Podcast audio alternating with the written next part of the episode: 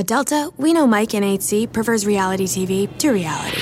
So we provide more than 1,000 hours of in flight entertainment. On the next flight, 8C is Mandy, a foodie. So we offer all types of food options. Because at Delta, everyone flies their own way. Delta, keep climbing. Life is a highway, and on it there will be many chicken sandwiches. But there's only one McCrispy. So go ahead and hit the turn signal if you know about this juicy gem of a detour.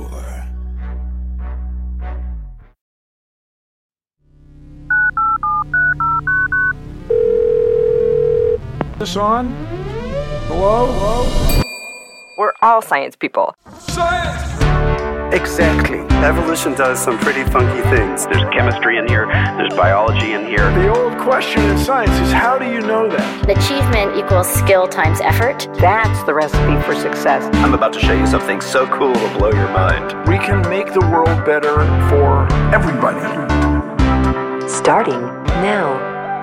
Welcome, welcome to Science Rules. I'm your host, Bill Nye. This is the show where science rules, and it's a call in show. If you want to be on the show, and I hope you do, please leave us a voicemail at 201 472 0785. 201 472 0785, or go to your homepage, which I'm sure is askbillnye.com.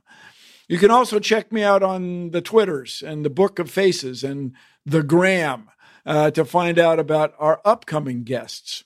I am joined once again today by science writer, editor, and seriously, people, dear friend Corey S. Powell. Greetings, Corey. Oh, greetings, Bill. Uh, now, Bill, do you know what I think about a lot? Honestly, maybe a little too much. Uh, I think so. Uh, yeah, yeah. You know what? Don't answer that. What I'm talking about is time travel. The Ah, kind of time that- travel that we all different. do. Yeah, that's yeah, the, the Yeah. kind of time travel that we all do. You know, moving ahead in the world at a rate of uh, one second per second, and I just always feel like there's all this possibility ahead. I want to know where it's taking us. What's next in science and technology and all the good stuff that Well, you isn't here just you yet. have come to the right place, Mr. Oh, thank God. because today our guest is none other than Juan Enriquez. He's the managing director of Excel Venture Management, a venture capital firm specializing in biotechnology. And he is the author of As the Future Catches You How Genomics and Other Forces Are Changing Your Life, Work, Health, and Wealth. And his new book, which comes out in October, is going to be Right or Wrong How Technology Transforms Our Ethics. Uh, Juan Enriquez, welcome to Science Rules. May I call you Juan? Of course. Now, you and I met a few years ago on the ice sheet Yes, in Greenland. uh, in Greenland. We were there on the ice sheet where people study climate change by looking at the ice cores, the uh, the bubbles of ancient air trapped in the ice. And you gave a very compelling little talk about biotechnology. Uh, is that what you're really excited about? Is the changes coming in uh, life sciences? You know, the single most boring document you ever receive is when you show up at a new school or a new business and they give you a great big ethics manual. And it's just so damn boring because you know all of that. You know right from wrong. And what fascinates me about technology is it's moving so quickly and exponentially. What would happen if technology actually changed what we believe to be right and wrong? And what happens if that's changing ever faster? So hang on a second. To me, this is something that always gets me about all robotic science fiction stories, all this and that, is that is technology doing something or is science doing something? Well, technology comes from people. Humans make this stuff up. They create these machines. They create right. It this- does. It doesn't have agency. yeah, well said. It doesn't have, it's not its own thing. However, to an individual, it sure seems like it. You look around and all this stuff's going on. Your phone can uh, make toast, and some of them make oatmeal, I guess. And uh, so it seems like the phone has agency, or this mythic character Siri has agency, or Alexa. it comes from our using technology right? So so let's think about what happened for millennia. For millennia it was normal and natural to work people to death. The average lifespan was 25 to 32 years. Those were the days. Come on. those were the days. We want to go back to those days. No technology.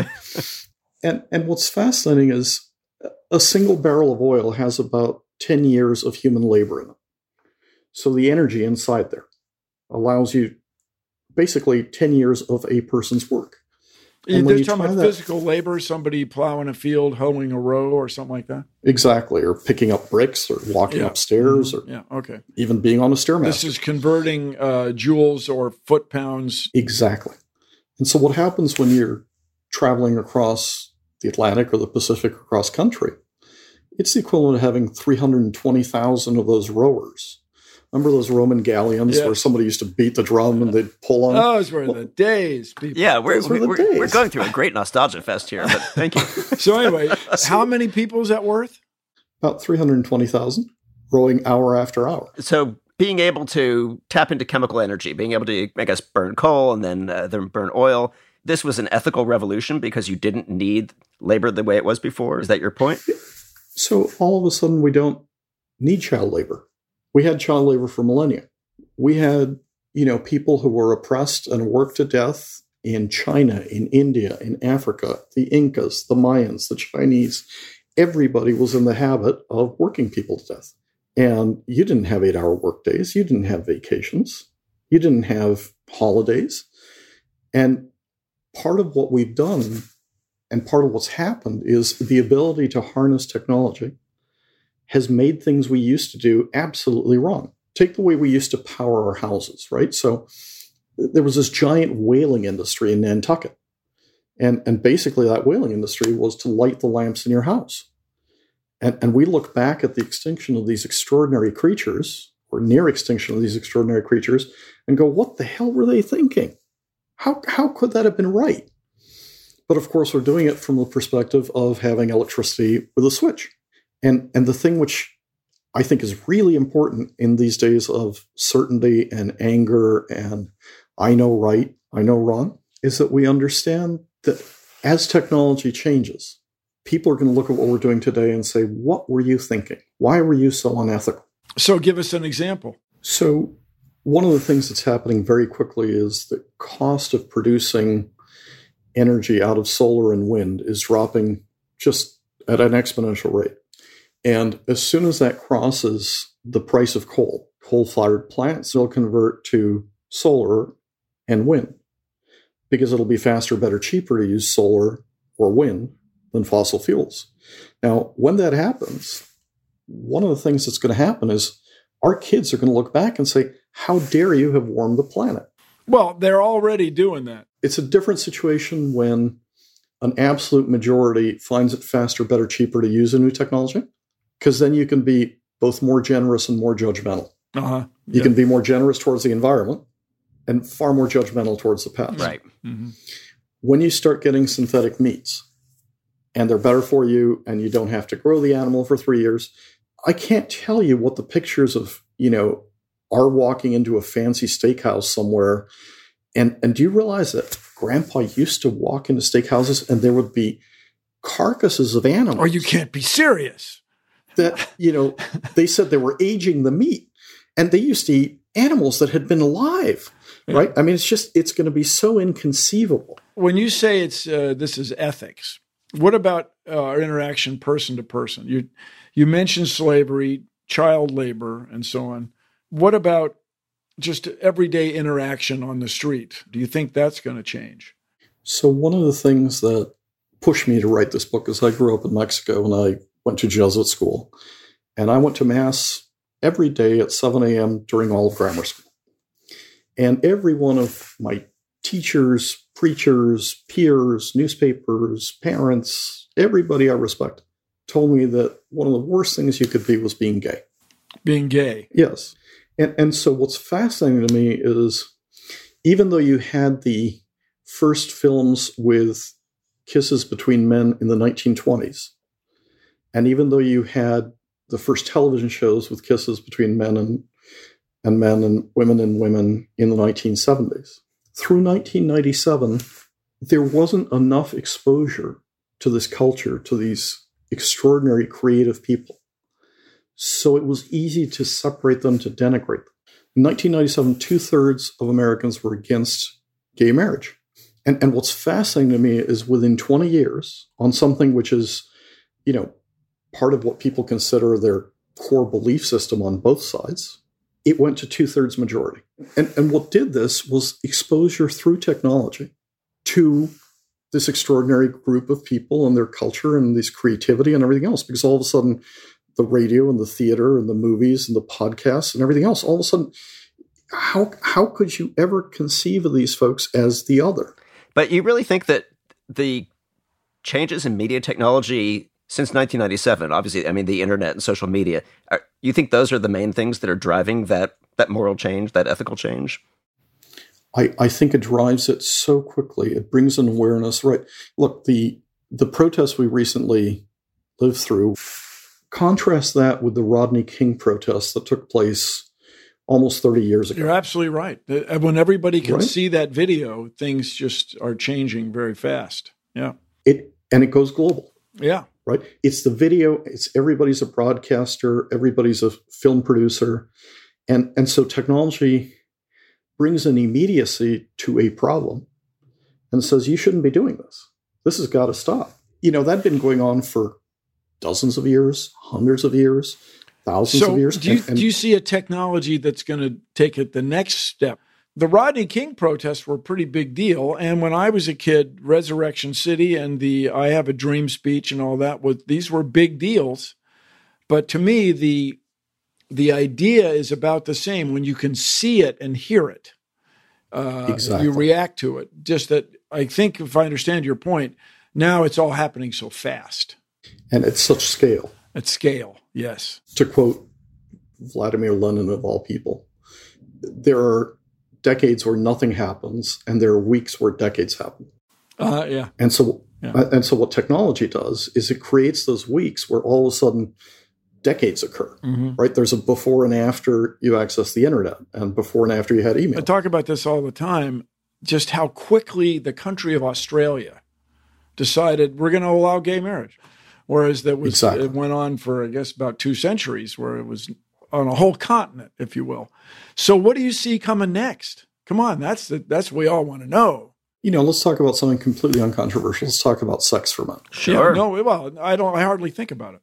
Imagine a conversation with your grandparents, and you bring them back, and they're 21 years old. They're sitting in front of you, and you explain to them that now you can consistently have sex and not have a child. And, and that would just blow their minds because usually sex had a consequence. Yes. And now we control and separate the act from the consequence. So this is this is another technological disruption. Exactly. But did it change ethics? Well, it certainly changed how much sex people had, how they looked at sex, how they talked about how it. they cohabit. Um, you know, now it's weird if people don't cohabit before marriage. It's it's flipped that 180 degrees again, if if anybody had told your grandparents you could not have people touch each other and conceive a child, they would have said, "Well, that's the immaculate conception." Right? But now it turns out to be in vitro fertilization.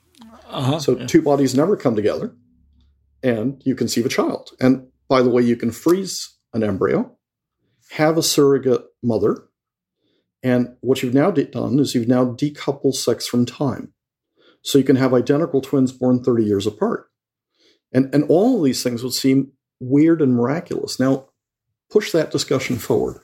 Right now, we talk about gene editing and we say, oh my goodness, you should never go into gene editing of children unless if it's a devastating disease and yada, yada, yada.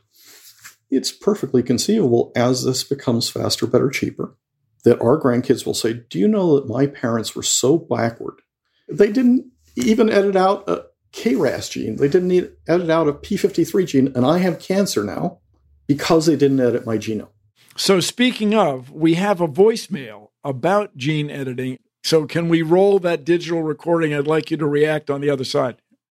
I was wondering if eventually one day in the distant future that humans would genetically engineer ourselves to be better. So, you know, not have wisdom teeth or like the appendix or organs that aren't needed and so you wouldn't have to have like surgeries that aren't necessary, I guess. I don't know. Or do you think social constructs would block that? Oh, there's your question. There it is. There's your question. And I think, you know, obviously there's some easy answers like, oh, well, cancer. Of course you don't want to have cancer. But what if your parents are, you know, they edited you to be tall and blonde, and you know they gave you traits that you get older, you think, I wish I could have just been whatever I was going to be.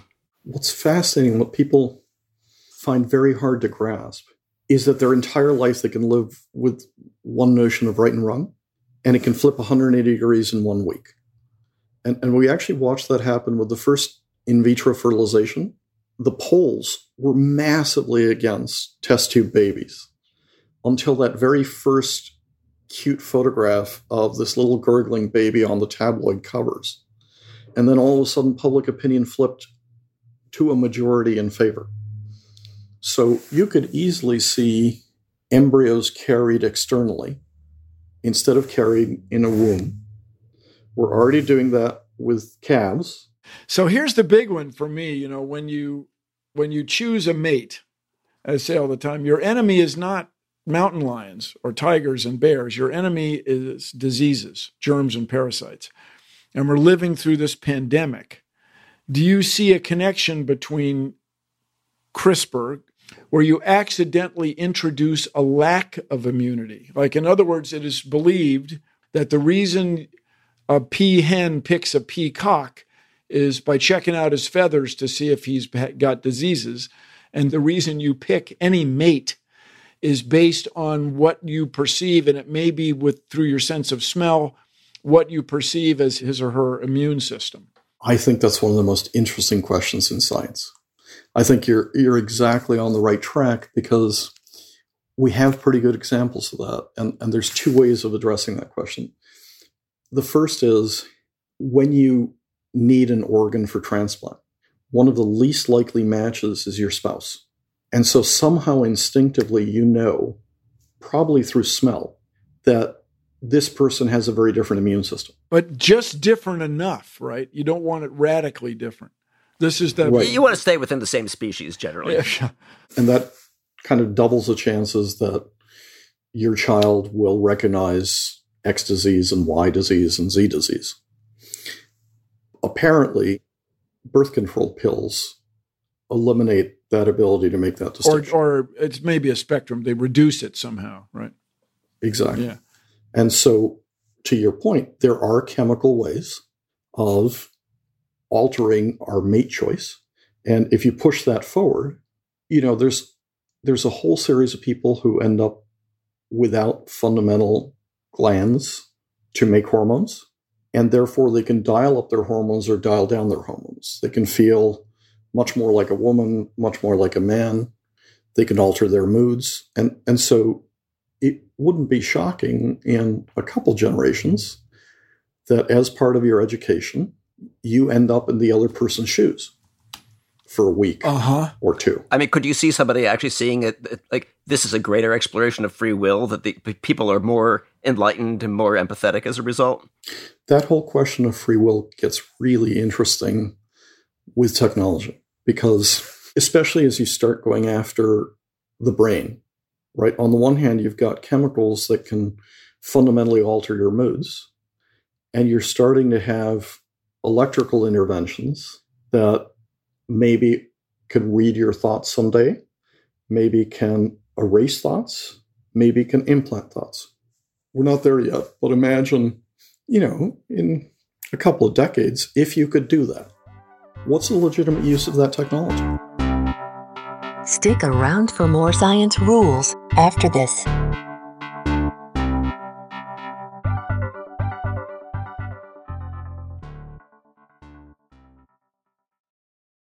Start clean with Clorox because Clorox delivers a powerful clean every time. Because messes happen. Because.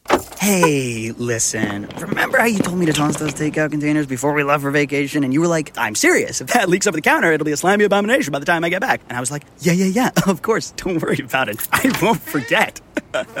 well. Ooh, yeah, that happens. So start clean with Clorox. Use Clorox products as directed. Rinse after use if in contact with food surface.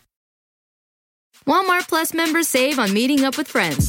Save on having them over for dinner with free delivery with no hidden fees or markups. That's groceries plus napkins plus that vegetable chopper to make things a bit easier. Plus, members save on gas to go meet them in their neck of the woods. Plus, when you're ready for the ultimate sign of friendship, start a show together with your included Paramount Plus subscription. Walmart Plus members save on this plus so much more. Start a 30-day free trial at walmartplus.com. Paramount Plus Essential plan only. Separate registration required. See Walmart Plus terms and conditions. Science Rules is back. This is all very cool, but at the same time, I feel like you know, we're looking at this reality right now where our healthcare system can barely handle getting tested for a virus and, and distributing masks. Are, are we going to need a totally different system to manage this sort of this next wave of technologies? Or or is it going to be even worse where rich people have access to it and everybody else doesn't? There's two parallel tracks in ethics. There's a track where our notion of right and wrong is changing very quickly. And there's a path where right and wrong is heading in the wrong direction. We're, we're being less and less ethical. And I would argue, especially the US healthcare system, is suffering from something called Baumol's disease.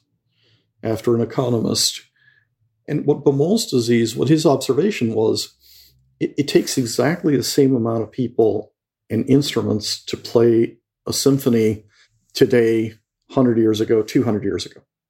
But the cost of every player has gone through the roof. So your average productivity's dropped. So what's happening in healthcare? We've set up a healthcare system where on the price of drugs, we're running Moore's law in reverse. It's getting more and more and more expensive every year for a smaller and smaller population. And so until we can fix that, until healthcare starts becoming faster, better, cheaper. The way we treat people is crazy unethical.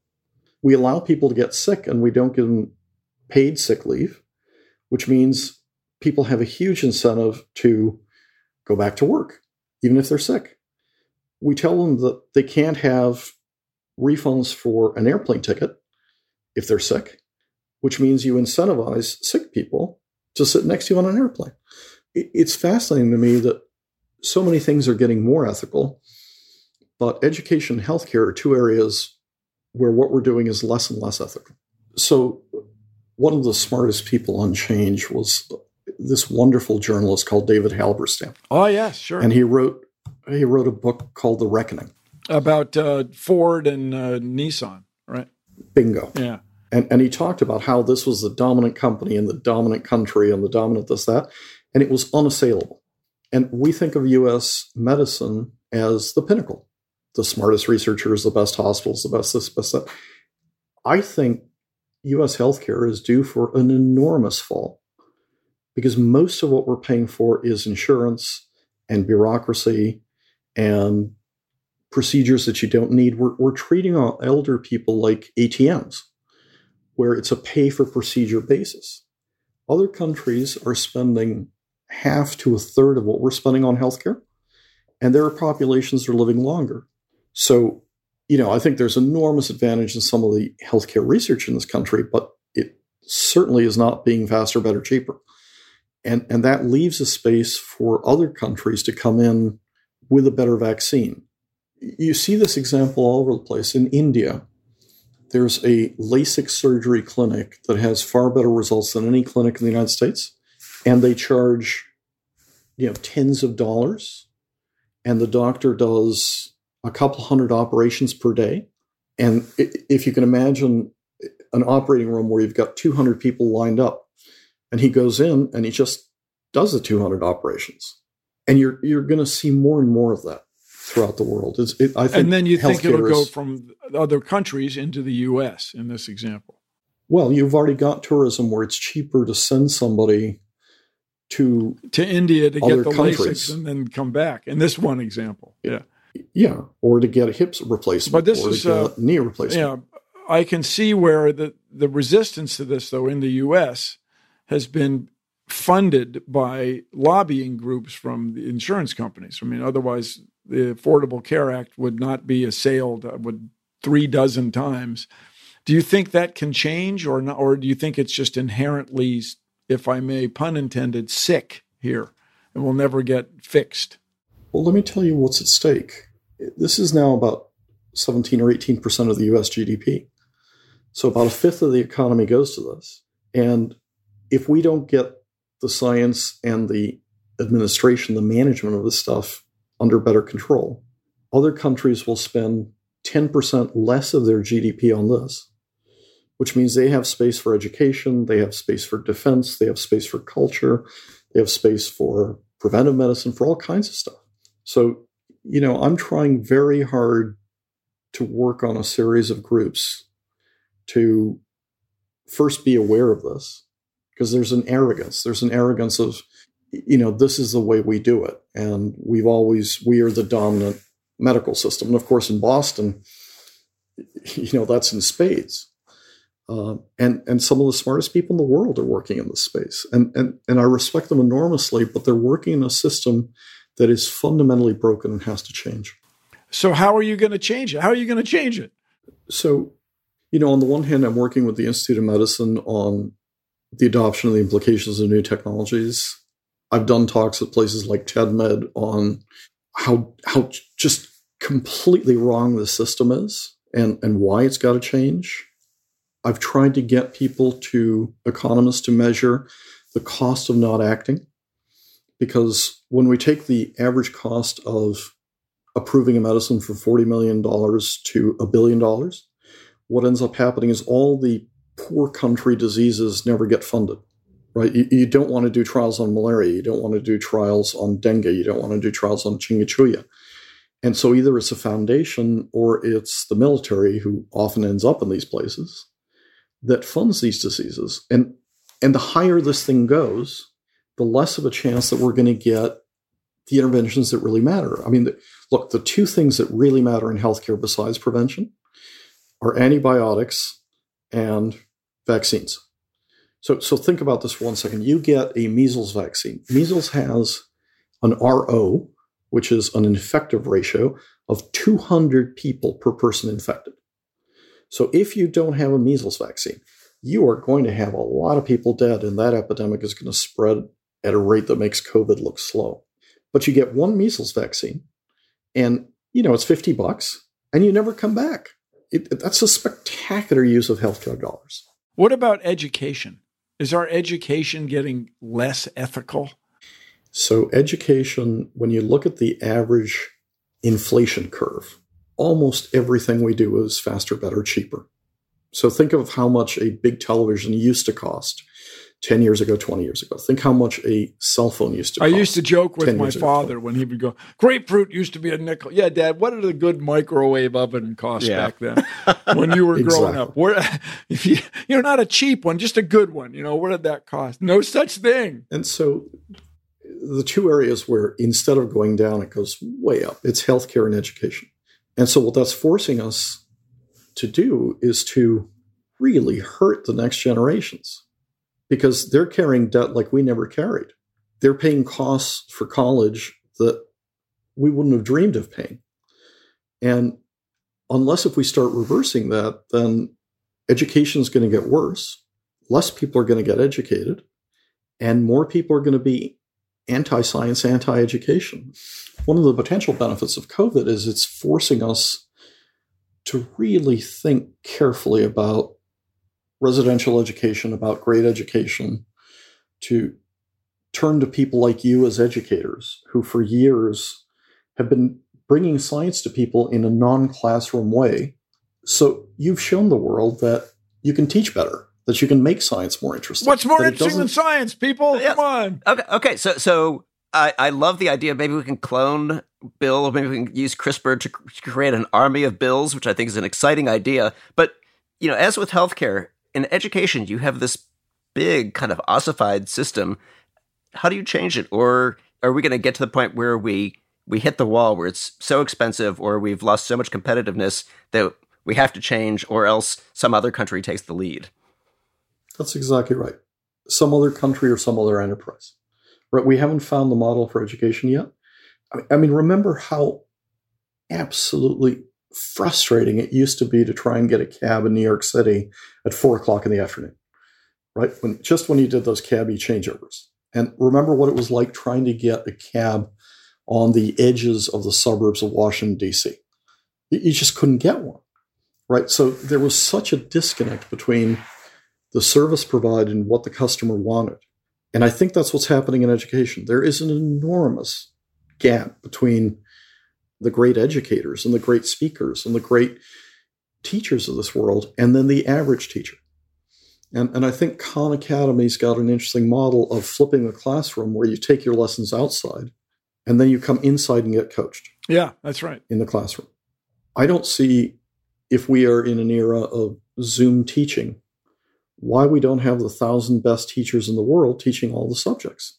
Well, we'll see what happens. Along that line, uh, yes. we have an we have an email from because this uh, is not just a calling show; it's an emailing uh, show. So, from a guy named Patrick, he says, "When technology is being developed to increase production in a place of work, how much thought goes into how it would affect the current workforce whose job might be at jeopardy?" And then he says, "Thank you." So he's asking, is that something that people are, are thinking about? Is it something people are worrying about as they're projecting where these technologies are going? And are we going to replace all the teachers? The, the answer to that question is it really depends on the culture. And, you know, there's a cliche which is partly true, which is the Europeans work to live and Americans live to work. And, and so the first question you get often when we used to get together at parties is so what do you do? Right? And, and your work becomes your identity. And other cultures, it's not that way right? There, there's other things that are much more important to them. And I think one of the fascinating things about this era of extraordinary economic abundance is the problem is distribution, it's not scarcity, right? When you move from physical objects to digital objects, you can give everybody an email account for free and everybody's better off. And by the way, you get richer by doing that. So, so the logic of you can have and I do better if you have, flips the logic of economics and the ethics of scarcity 180 degrees. It then becomes an issue of can I distribute this? Why don't other people have this? And you're going to get that in, in the measure that we become more efficient at producing stuff. Less and less people are going to have to work, and they may be working shorter and shorter hours, and they may be much more productive in those shorter hours. So when you look at what's happened in parts of Sweden and parts of the French economy, there are people who are working much shorter hours and being really productive.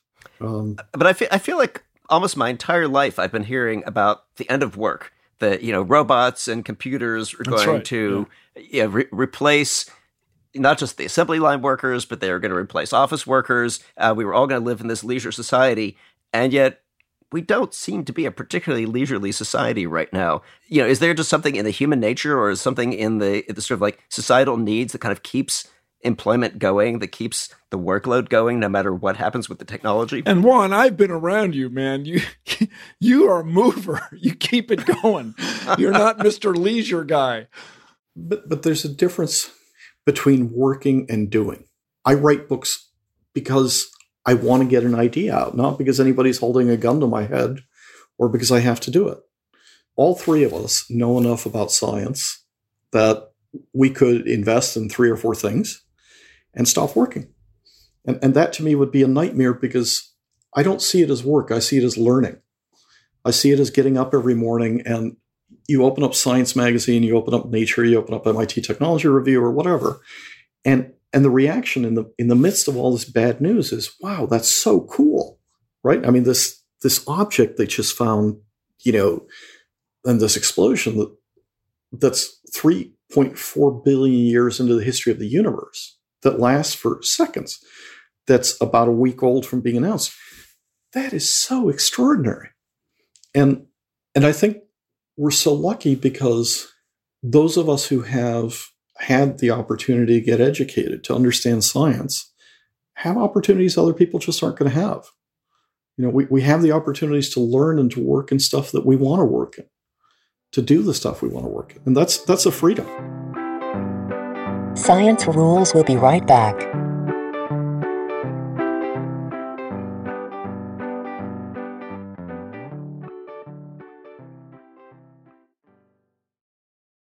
Walmart Plus members save on meeting up with friends. Save on having them over for dinner with free delivery with no hidden fees or markups. That's groceries plus napkins plus that vegetable chopper to make things a bit easier. Plus, members save on gas to go meet them in their neck of the woods. Plus, when you're ready for the ultimate sign of friendship, start a show together with your included Paramount Plus subscription. Walmart Plus members save on this plus so much more. Start a 30-day free trial at walmartplus.com. Paramount Plus Essential Plan only. Separate registration required. See Walmart Plus terms and conditions. You're listening to Science Rules. How did you get started on all this? All this book writing, all this uh, uh, forward thinking. So look, it's a, it's a story similar to my being, you know, a bigot against gay people because that's what I was taught. And and it took until I got to college to meet the first openly gay person. And and within a month I was going, wait a minute, I am so wrong on this stuff. Almost the identical thing happened to me in science, except it took me a lot longer. So I, again, I grew up in Mexico. My school never had science labs, never had scientists. I never had a mentor. I thought politics and economics and international affairs were the bee's knees.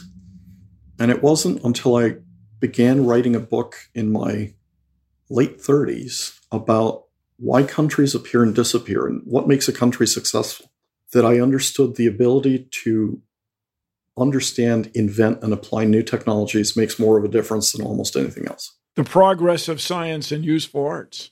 Exactly. And then I got interested in genomics, and fortunately, it was early enough that I could read every single paper ever written on genomics on my dining room table, and I did. And then I wrote on genomics, and my career took off in science, which to anybody who knew me before 30, that would have been the least likely career path any of them would ever imagine. But here's my question. I mean, there are a lot of people who immerse themselves in science. There are not whole, so many people who consider themselves futurists, who sort of look at future trends. How do you become a futurist? Is it something? Yes. Is it a mindset? Is it is there a training you do to of you know looking at history and and mapping trends? What lets you be a futurist? You know, I think the most important thing is to be curious and humble. So don't ever write something that you've been learning about for three months. Write about stuff you've known for 10 years. And, and once you've known about it for six years or 10 years, then write the book on it. And in the process of writing that book, watch where you're wrong, admit where you're wrong, and, and sort of iterate it, right? And, and if you're 50 or 60% right, you're doing really well, right? What, what drives me crazy is all these people who say, I know what's going to happen. I've always been right. You know what? No. Uh, you'd be the world's richest person if you knew that. You'd, you'd be beyond Einstein if you knew that.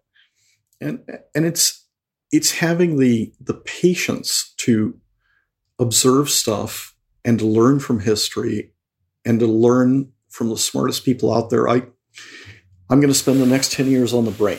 So I joined the synthetic neurobiology lab at MIT and I sit next to a guy called Ed Boyden, who I think is one of the smartest people on earth. And he's at least 20 years younger than I am.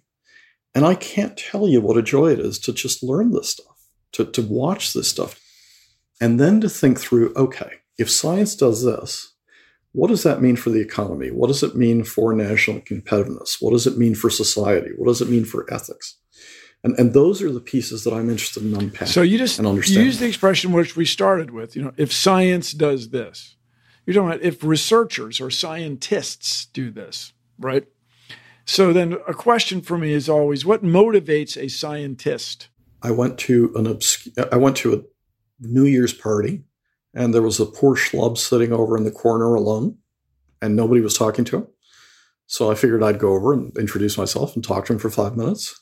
After three hours of conversation, we decided that we were going to sail across the Atlantic together. And then when I arrived in DC in the middle of a terrible snowstorm on a sailboat, three weeks later, I decided I was going to change my career and I was going to focus on genomics and just do it. And this obscure researcher turned out to be Craig Venter. Who sequenced the human genome? Yep. He convinced you that this was the future. You and Craig hanging out.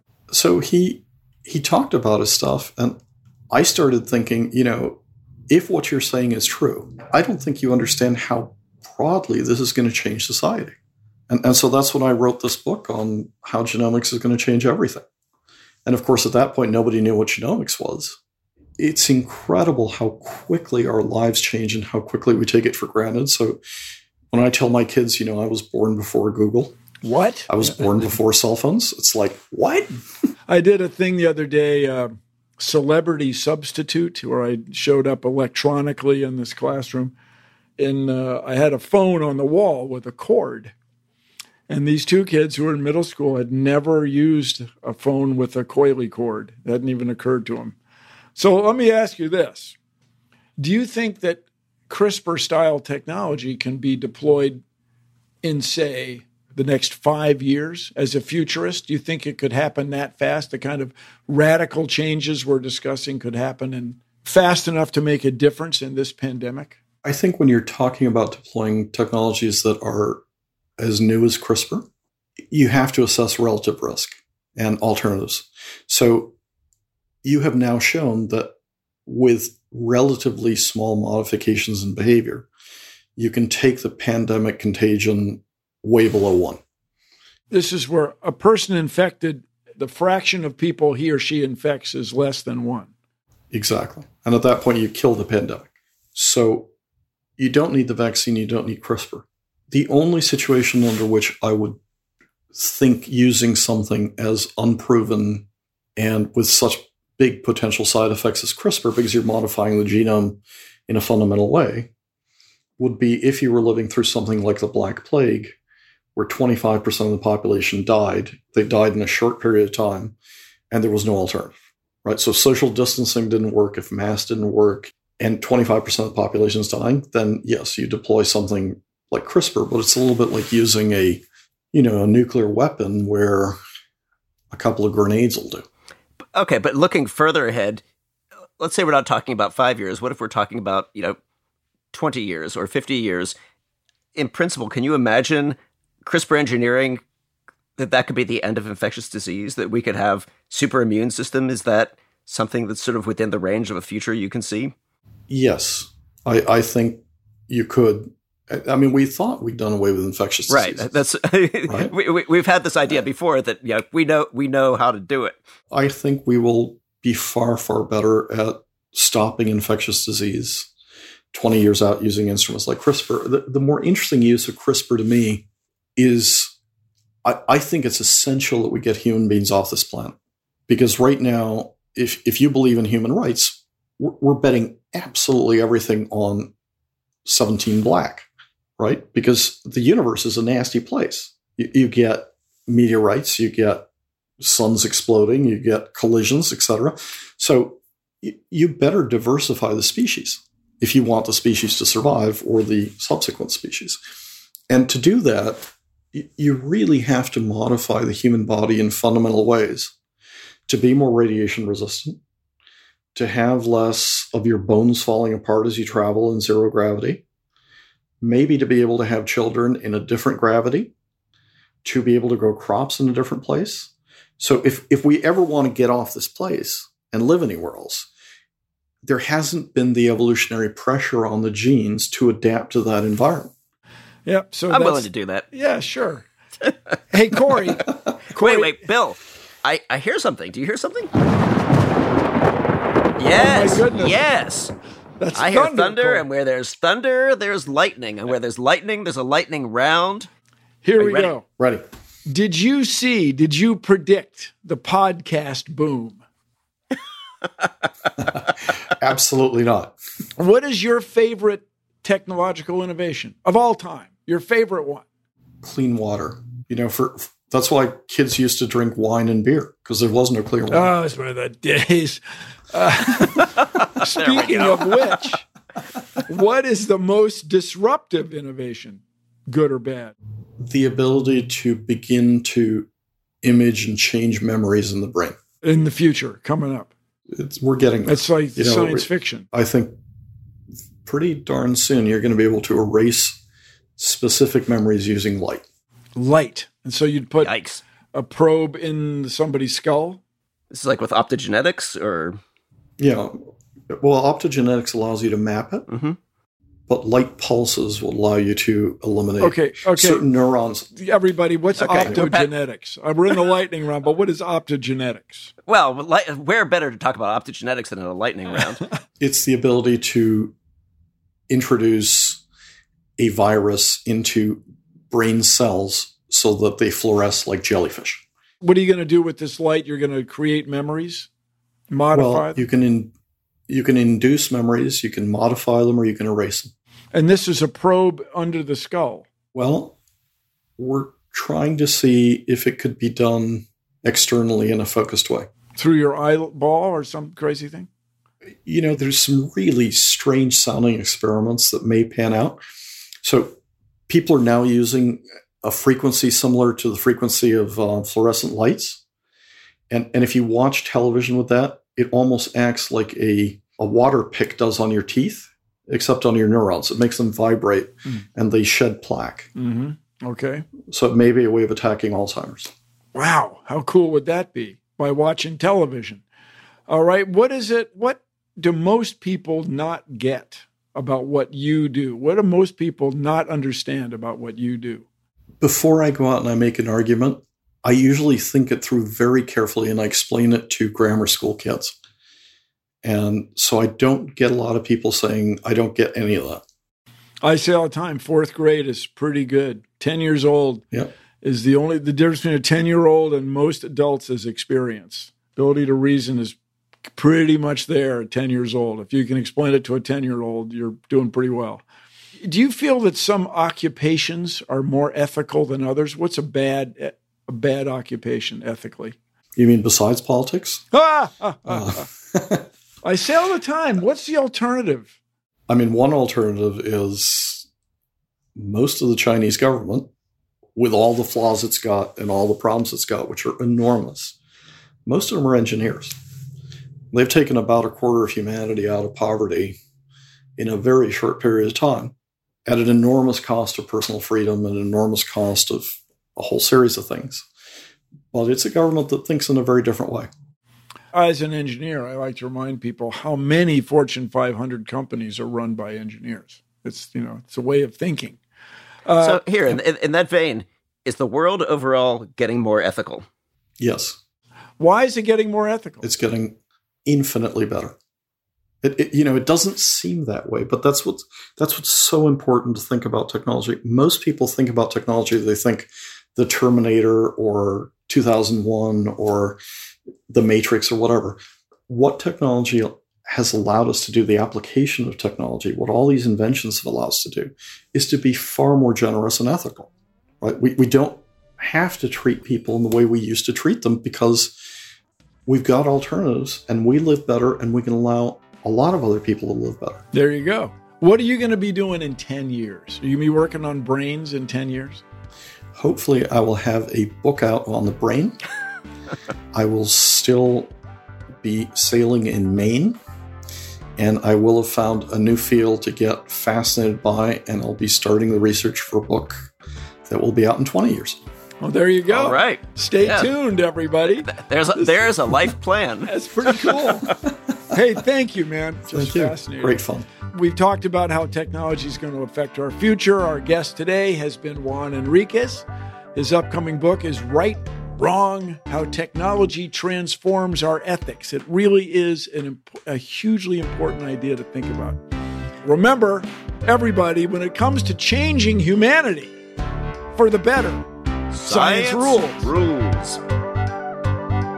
If you like Science Rules, please take a moment and rate and review it on Apple Podcast and on Stitcher.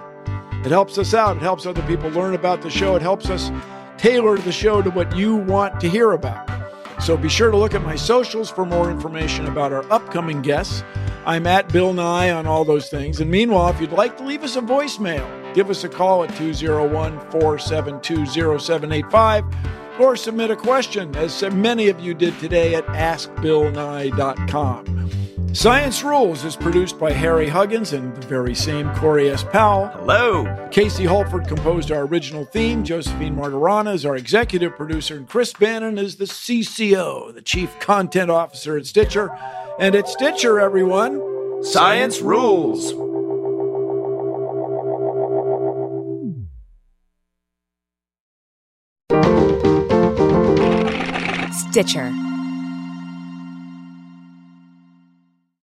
Walmart Plus members save on meeting up with friends. Save on having them over for dinner with free delivery with no hidden fees or markups. That's groceries plus napkins plus that vegetable chopper to make things a bit easier. Plus, members save on gas to go meet them in their neck of the woods. Plus, when you're ready for the ultimate sign of friendship, start a show together with your included Paramount Plus subscription. Walmart Plus members save on this plus so much more. Start a 30-day free trial at walmartplus.com. Paramount Plus Essential Plan only. Separate registration required. See Walmart Plus terms and conditions.